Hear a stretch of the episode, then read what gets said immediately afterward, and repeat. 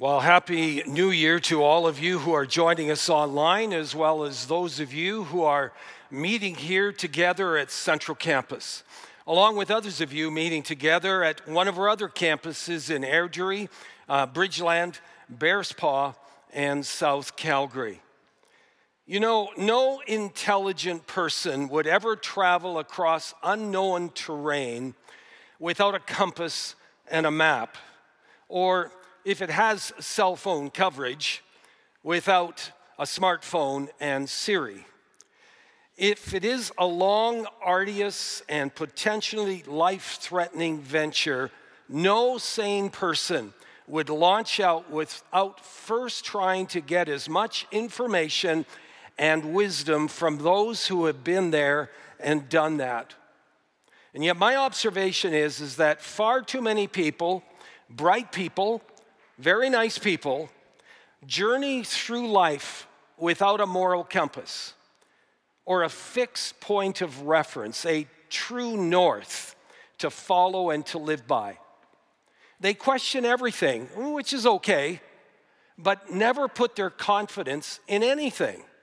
And sadly, like the philosopher Socrates, in the end, the only thing that they know for sure is that they don't know anything for sure. Now, I, along with millions of Christians worldwide, believe that all the essentials of what we need to know about God and about life are found in the Bible. We believe it is God's truth and provides answers to life's deepest questions.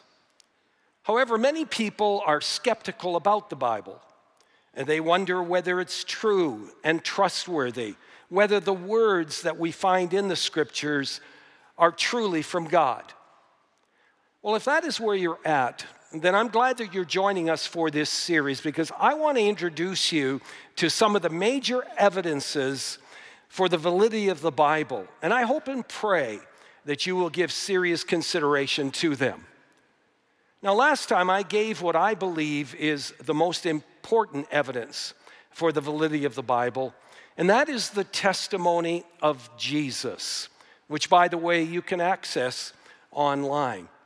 The supreme reason that Christians believe the Bible is the Word of God is because we believe and trust in Jesus Christ, God the Son, who not only regularly quoted and consistently communicated respect for the Old Testament scriptures and endorsed them as being the authoritative Word of God, but he also deliberately, very intentionally, made provision for the writing of the New Testament by appointing, empowering, and authorizing his apostles to do so. In the same way that God the Father appointed prophets to write the Old Testament scriptures.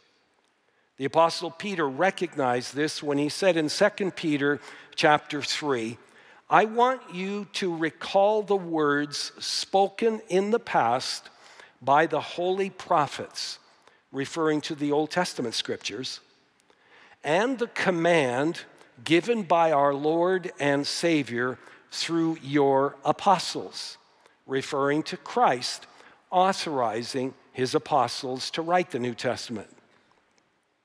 Now, if you believe that Jesus was just an ordinary man, then obviously his testimony endorsing the scriptures doesn't mean much, if anything at all, to you.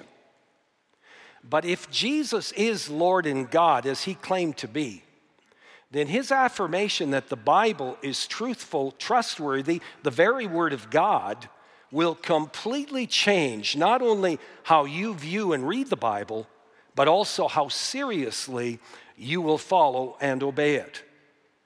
That's the first evidence for the validity of the Bible, the testimony of Jesus Christ. A second evidence for the validity of the Bible is the testimony of time. There are those who believe the Bible is an invention of man, full of myths and legends. And yet, the idea that the Bible is the product of a human conspiracy holds little water because how do you conspire, humanly speaking, to write a book over a 1600 year period, over 40 generations, on three continents, in three different languages, by 40 different authors from every walk of life, from servants to kings, from fishermen to doctors, from poets to military generals, and end up with a book that has a unified theme and speaks to hundreds of issues with an internal consistency that is nothing short of amazing. There is no chance of human conspiracy here. The first writers, if you think about it, had no way of knowing what others would write centuries later. This type of unity can only be explained by the miracle working hand of God.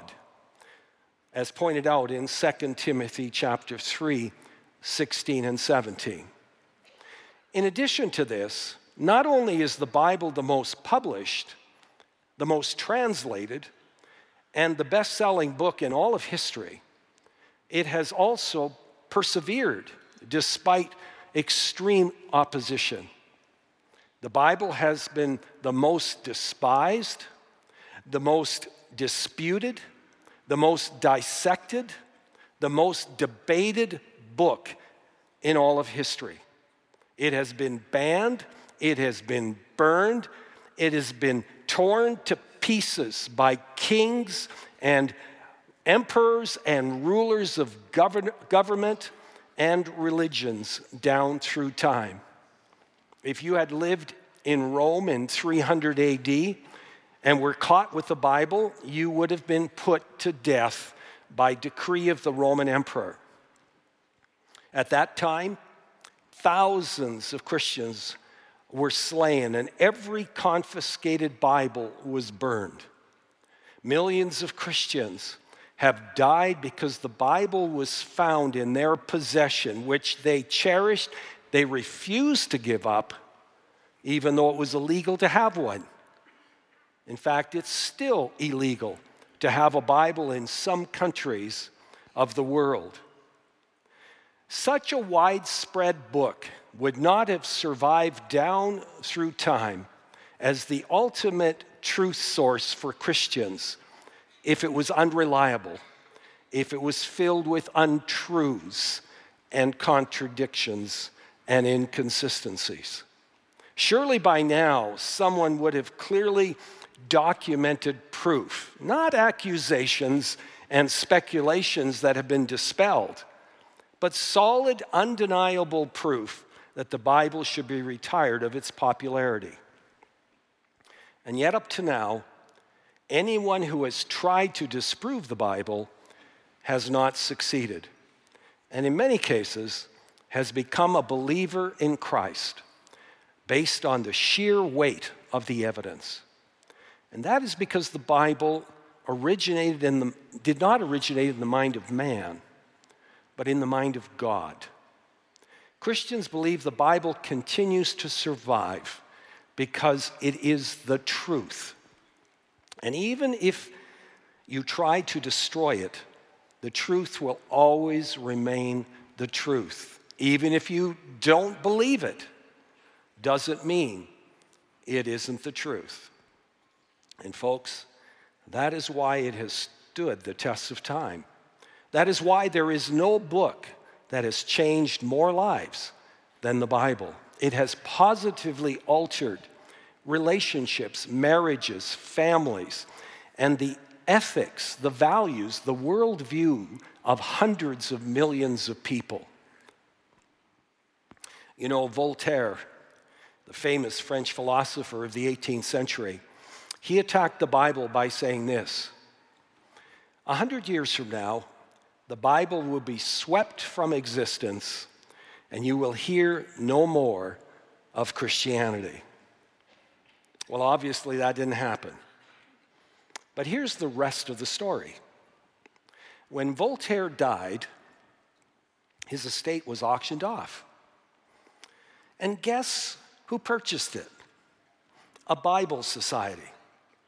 They purchased his house and his printing press, and they used it to produce Bibles, which were circulated all over the world. God has a great sense of humor, does he not?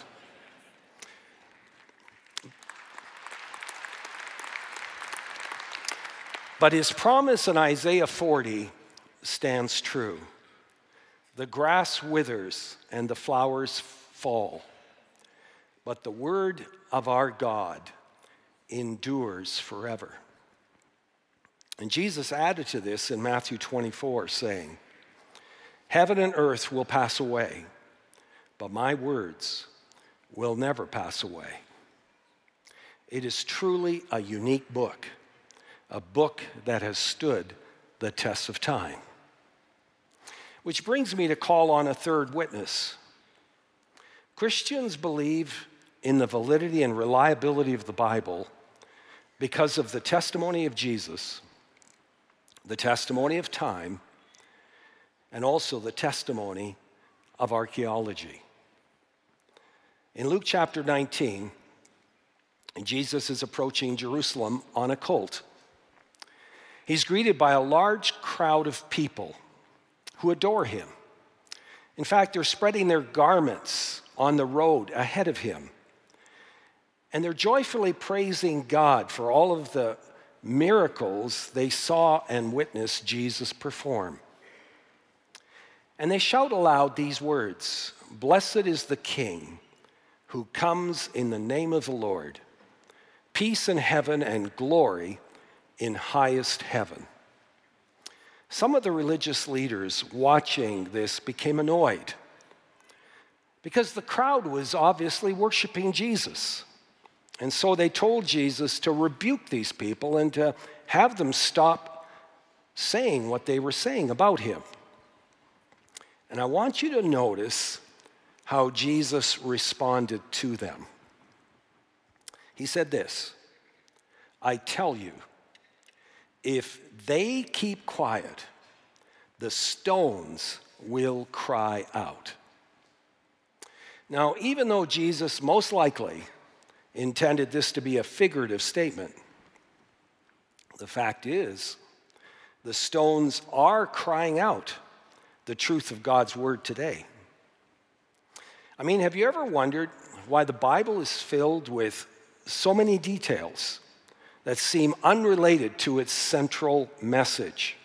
Why it includes long lists of cities and places and kings and genealogies. Why not save some parchment paper and hard drive space and just record the essential message? Well, God always has his purposes. And so, even if we don't understand his reasons now, we can know that God will reveal his purposes sooner or later. And we're seeing this played out now with respect to the scriptures.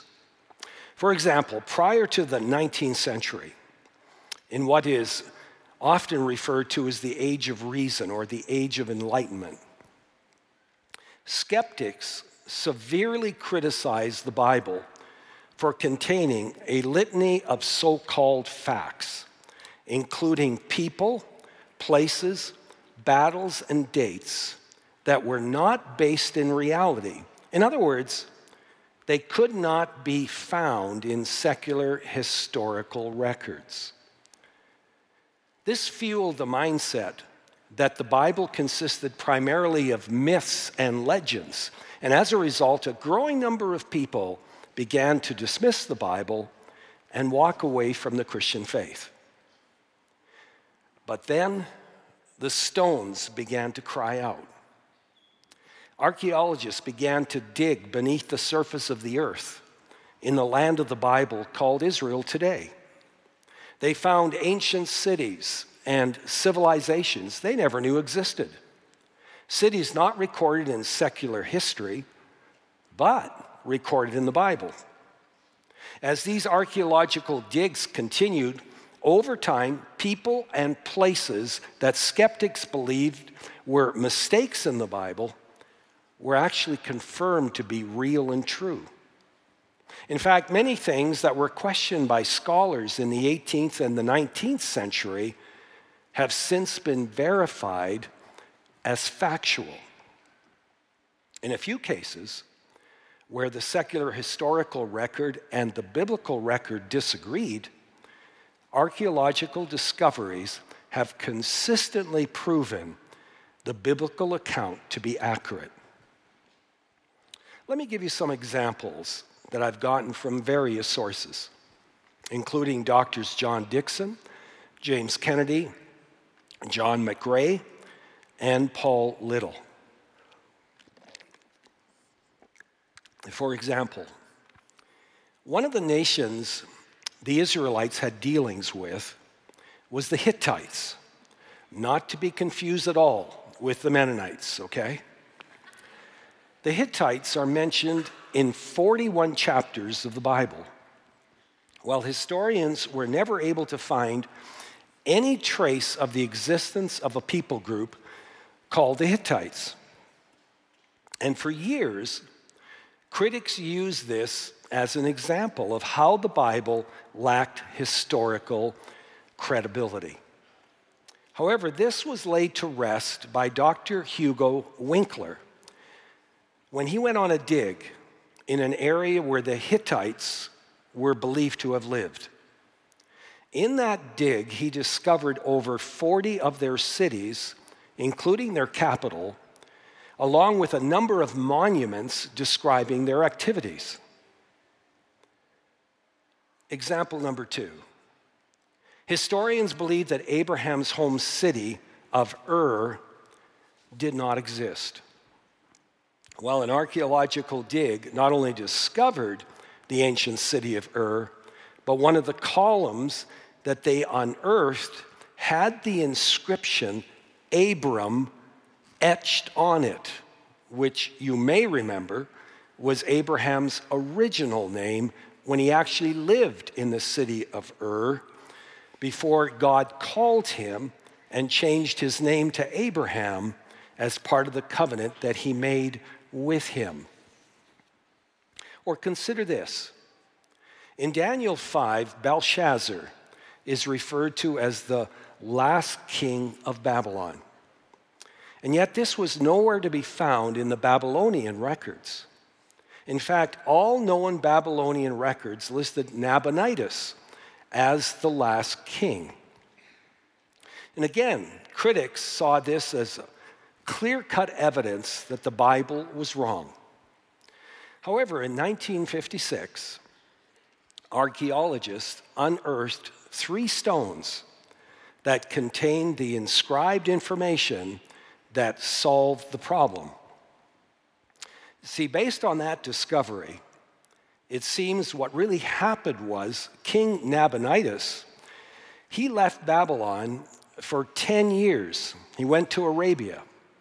We don't know why he did that and why for so long.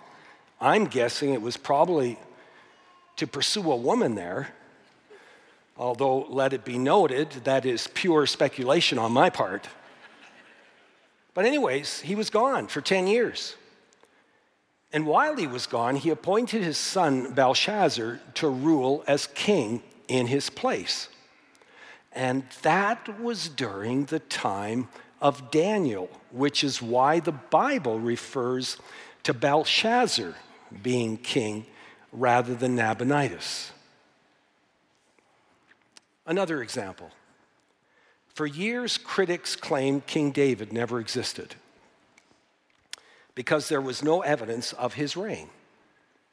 But then in 1993, archaeologists found an inscription bearing the phrase, House of David, King of Israel. The writing was dated 9th century BC, only 100 years after David's reign. In 1994, scholar Andre Lemaire, he reported in the Biblical Archaeological Review that there'd been another find concerning King David. It was a Moabite stone on which was etched the house of David. Again, the stones cried out and confirmed the biblical account that King David was king of Israel. Now, these findings have had a significant life changing impact on secular archaeologists.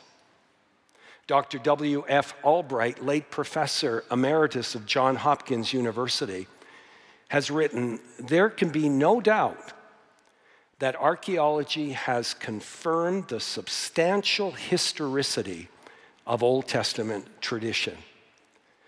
Dr. Millar Burrow of Yale University, he wrote this On the whole, archaeological work has unquestionably strengthened confidence in the reliability of the scriptural record.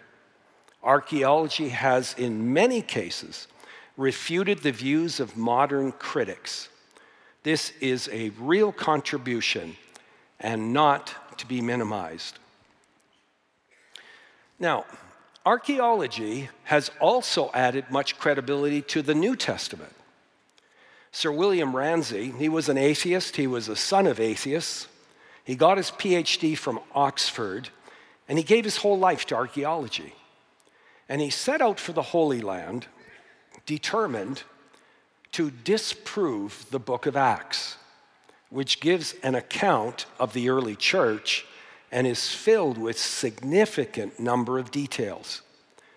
Well, after 25 years of archaeological investigation, he was incredibly impressed by the accuracy of Dr. Luke in his writing of the book of Acts.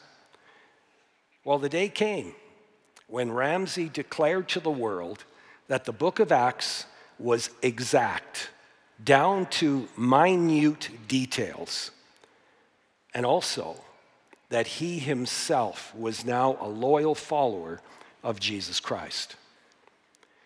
In John chapter 5, the Apostle John makes reference to a pool in Jerusalem that is surrounded by five covered colonnades, a pool in which people would go in and be healed.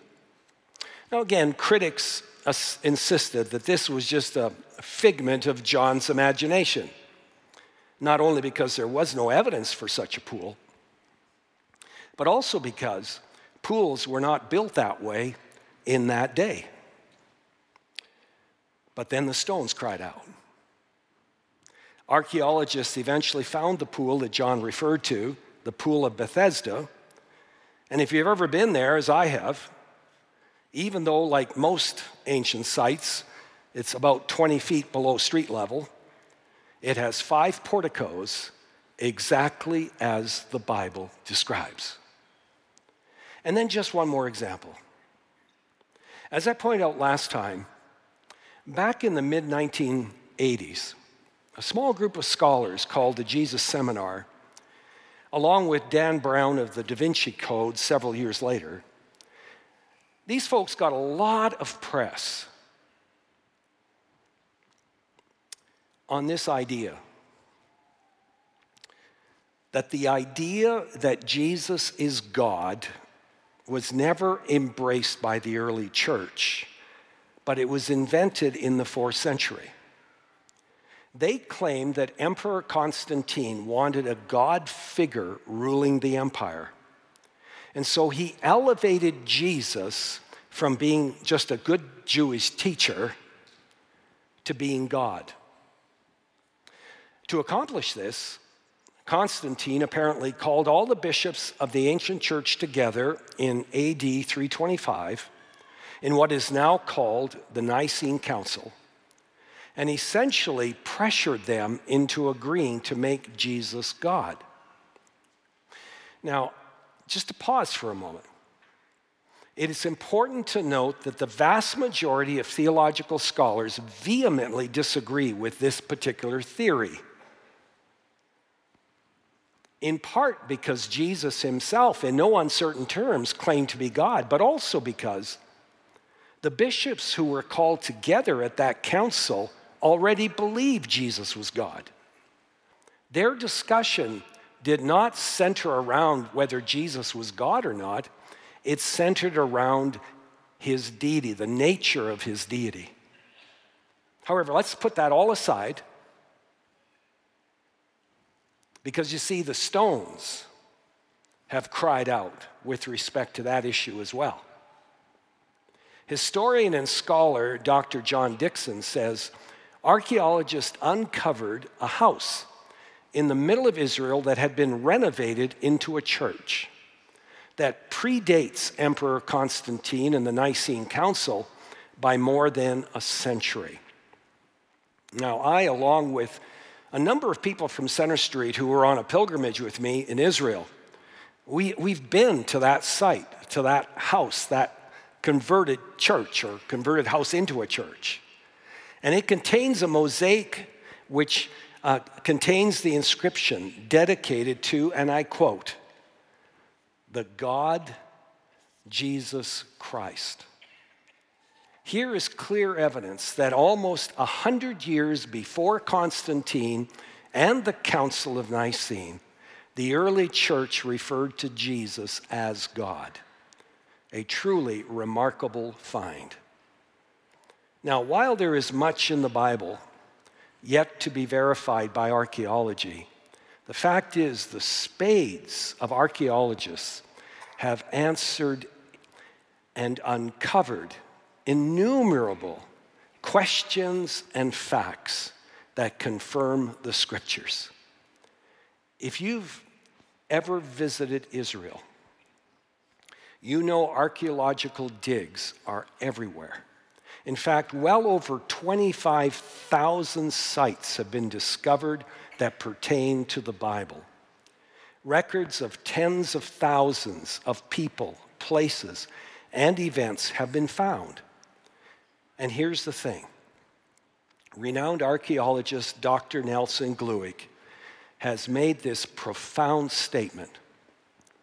He has said, It may be stated categorically that no archaeological discovery has ever controverted or contradicted a single properly understood biblical reference. Truly amazing. And so, as we examine and continue to examine the evidence, we see it increasingly pointing in the direction that the Bible is not man's idea. It's not made up of myths and legends. No, it is in fact true, the very Word of God.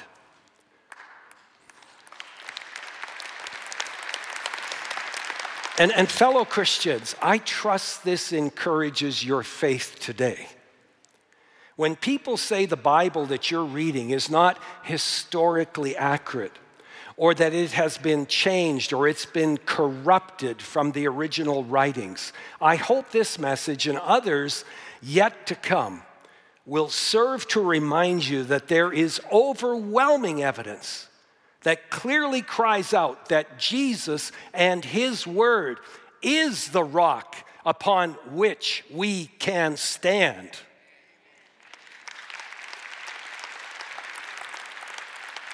His promises are true, His teachings are true, His guidance is sure.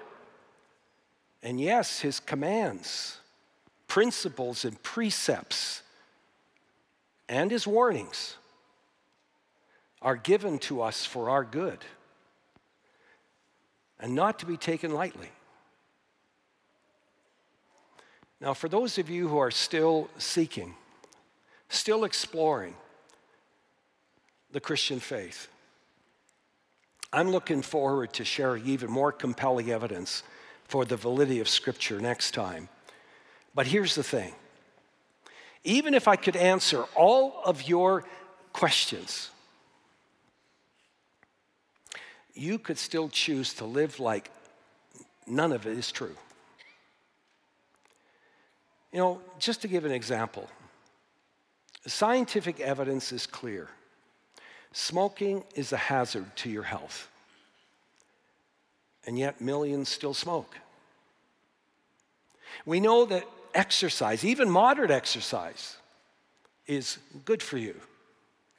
And yet, many do not exercise. You see, it is one thing to know the truth, to have the evidence, it is another to embrace the truth and live it out in our lives. It is one thing to know about God. It is quite another to know God personally, to experience an authentic friendship with God in the crucible of life itself. It is one thing to believe in God. It is quite another to believe God, to actually trust Him and what He says. Many years ago, Chicago School of Divinity had a special guest lecturer come in. It was to a brown bag lunchtime symposium. And this particular person's lecture focused on disproving that Jesus was the Son of God. For the better part of an hour, he tried to make a case that Jesus really didn't die, and that he never rose from the grave, that it was all a lie. At the end of the presentation, there was time given for question and answers. And in the back of the room, there was an older gentleman who raised his hand and said, I have a question. And as he asked that question, he reached into his lunch bag and took out an apple and took a big bite. He says, Now I don't know all about the historians you've quoted. And he took another bite of his apple. And he says, I don't know all the languages that you know. And he took another bite of his apple. And he says, I don't know about all the arguments you know. And he took another bite from his apple. But I have a question for you, sir. This apple that I'm holding, is it bitter or is it sweet? The lecturer replied, Well, I'm sorry, sir, I can't give you my answer because I haven't tasted your apple. And the old man replied, Exactly. And with all due respect, sir, you haven't tasted my Jesus either.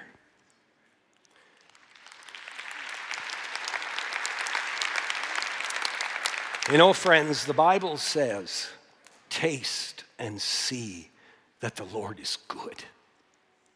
And what that is getting at is truth is discovered not only by studying the evidence of the past, it is also by tasting or having a friendship with Jesus in the present. And so, as I've said before, by all means, seek the truth. Bring your questions to God, find the answers. But remember, that will only take you so far. You need to taste. You need to experience God, and that is going to require facing those things that are keeping you from fully trusting God. Some of you are avoiding God, or you're keeping God at a safe, comfortable distance not because you lack the evidence, but because of pride. Face it. It's because of pride. You know, what will my spouse think? What will my children think? What will the guys at work think if I was to become religious or put my faith in Jesus?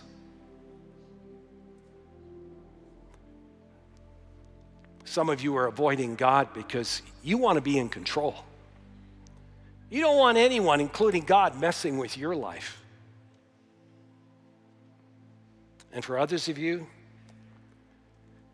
the issue is another Christian. Someone that you've looked up to and admired, perhaps.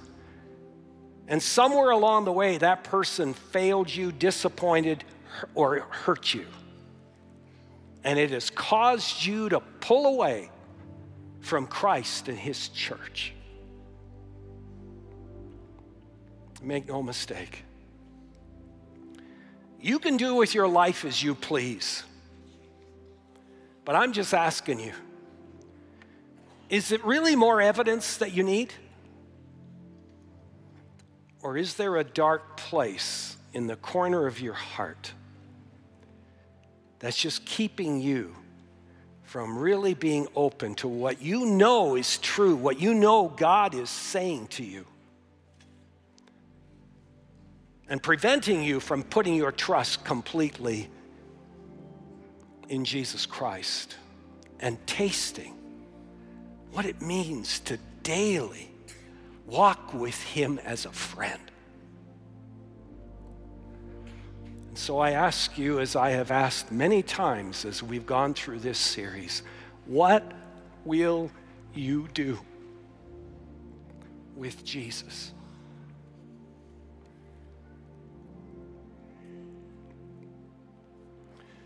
From my perspective, it's too an important question to ignore. Because if the Bible is true, and I believe to the core of my being it is. If it's true, then ignoring Jesus and the truth of the scriptures will not only mean that you are going to miss God's very best for you in this life, but it is going to impact where you spend your eternity. And, folks, that is no small matter that deserves your full attention. Would you please stand for closing prayer?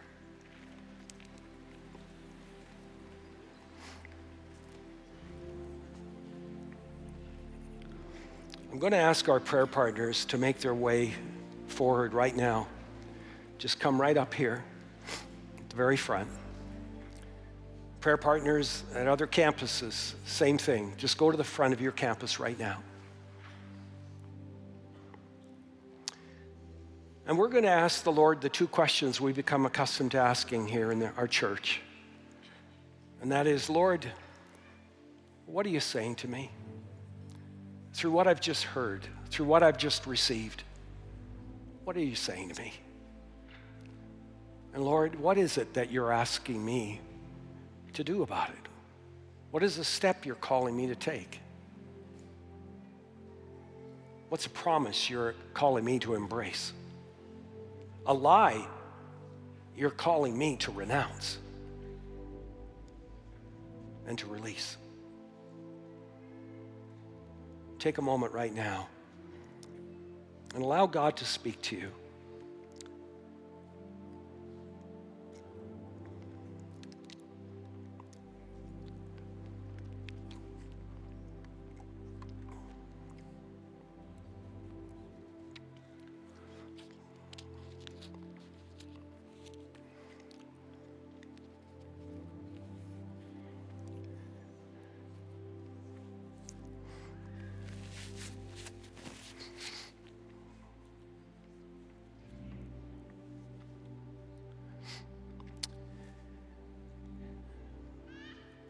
If you feel something in you prompting you to make your peace with God, to put your trust in Jesus, or if you'd like to talk with someone about a question that you're just really grappling with, or if you have someone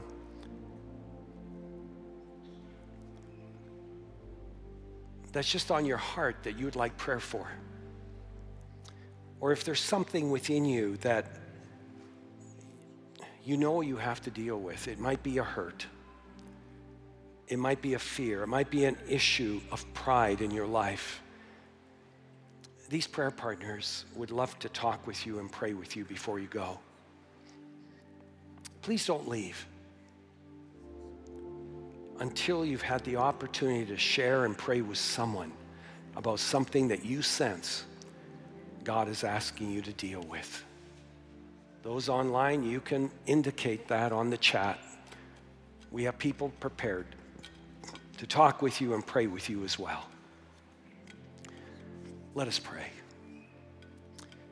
Heavenly Father, I thank you for revealing yourself through Jesus, the living Word, and also for revealing yourself through the written Word, the Bible. You have given us the scriptures, Lord, not only to help us understand who you are and how much you love and care for us, but also how we can come to know you, our Lord, Savior, and King. Thank you, Lord, for the evidence that you've provided for the validity of the Bible. Thank you for the stones that cry out and testify to the truth of your word. I pray that you would help all of us realize in a new way that if we ignore your word, we risk not only missing out on what you have ordained for our lives, but we also risk having to endure a lot of heartache, frustration, and despair in this life. Not to mention eternal separation from you in the next life. And so, Lord, I pray for anyone here who is resisting the truth right now. I pray for anyone who's avoiding you and, and, and the Bible because they don't want to face the truth, not only about who you are, but they don't want to face the truth about who they really are. I pray you will help them, Lord, to see that you did not send Jesus you did not give us the Bible to make our life miserable. No, Lord. You gave us Jesus to make our life full and complete. And I pray that you will create in each person here a deep hunger for you, a thirst for your truth. And for those who are resisting you, I pray, Lord, that they will experience non ending restlessness until they find their rest in you. And finally, Lord, I pray for those of us who fully embrace you as, and your word by faith. Lord, may we have a renewed hunger to read it, to meditate on it, and to live it out faithfully in our lives, I pray, to the glory of God and for the sake of a world who, who just desperately needs the Jesus that we know and love. For we pray it all in Jesus' name. Amen. So, again, be sure to seek out one of our prayer partners here before you go. And now may the Lord bless you and keep you. May the Lord make his face to shine upon you and be gracious to you. The Lord lift up his countenance upon you and give you his precious peace. In the name of God the Father, the Son, and the Holy Spirit. Amen. Amen.